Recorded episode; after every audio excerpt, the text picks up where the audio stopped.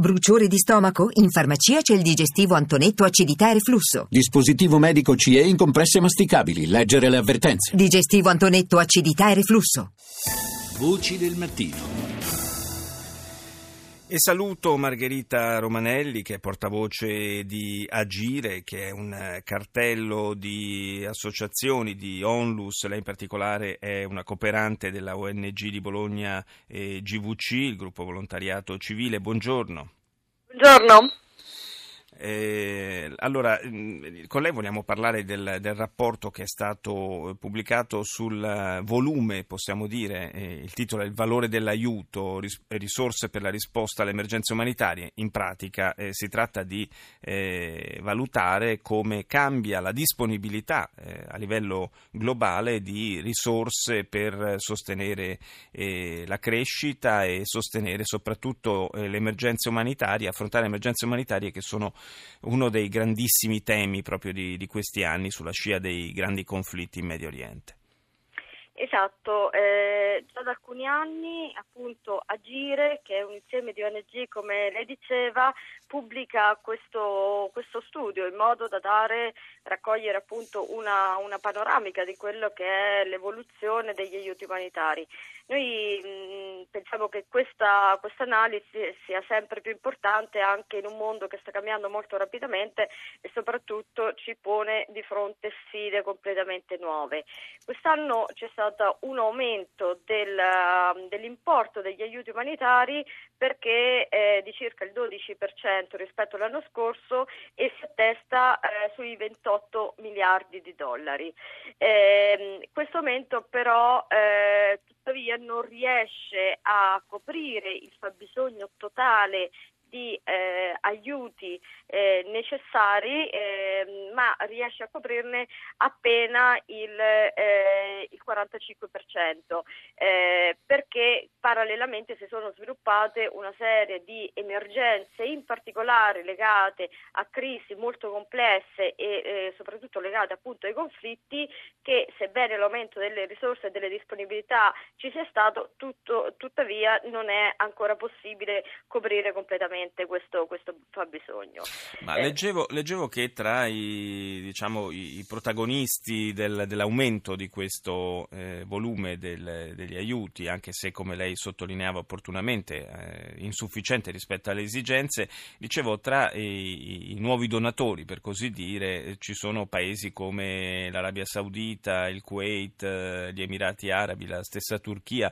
Questo eh, dipende soltanto dal, dalla situazione regionale regionale che eh, sappiamo quanto sia difficile, oppure eh, c'è anche un risvolto politico in questo maggiore interventismo eh, dal punto di vista degli aiuti da parte di questi paesi musulmani?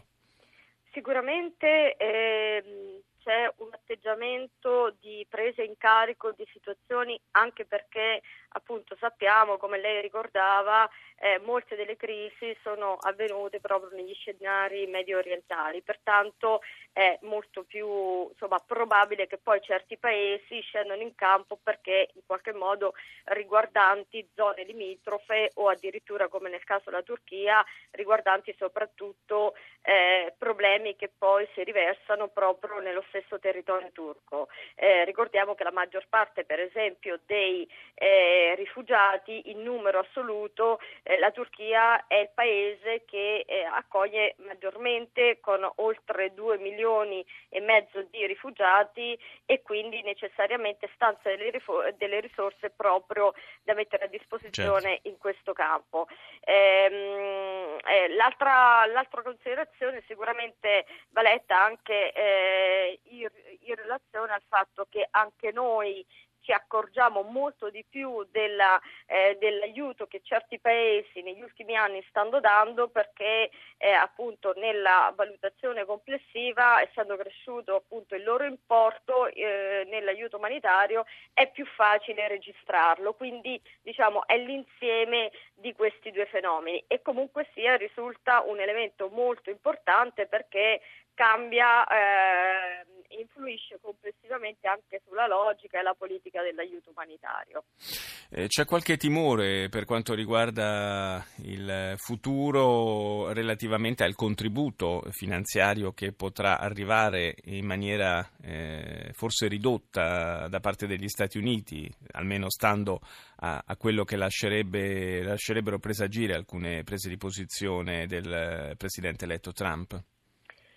Sicuramente eh, dal programma di Trump tutti noi abbiamo eh, intercettato questa idea di voler ridurre diciamo, l'impegno sull'esterno per concentrare maggiormente appunto sugli affari interni del paese. E quindi qualche dubbio rispetto appunto anche all'impegno in termini umanitari ovviamente c'è, ricordiamo che gli Stati Uniti è al primo posto per quanto riguarda il, l'aiuto umanitario, seguito per l'appunto dalla Turchia ad esempio, dalla, eh, dal Regno Unito e dunque dal, dal, dall'insieme del, dei paesi dell'Unione Europea.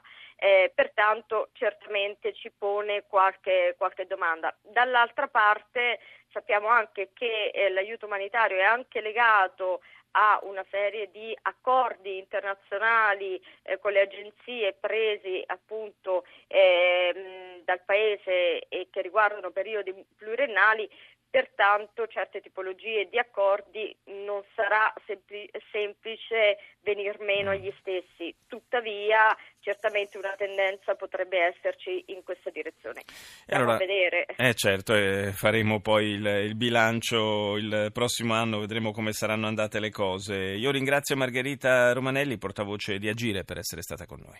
Grazie a voi, buona giornata. Buona giornata.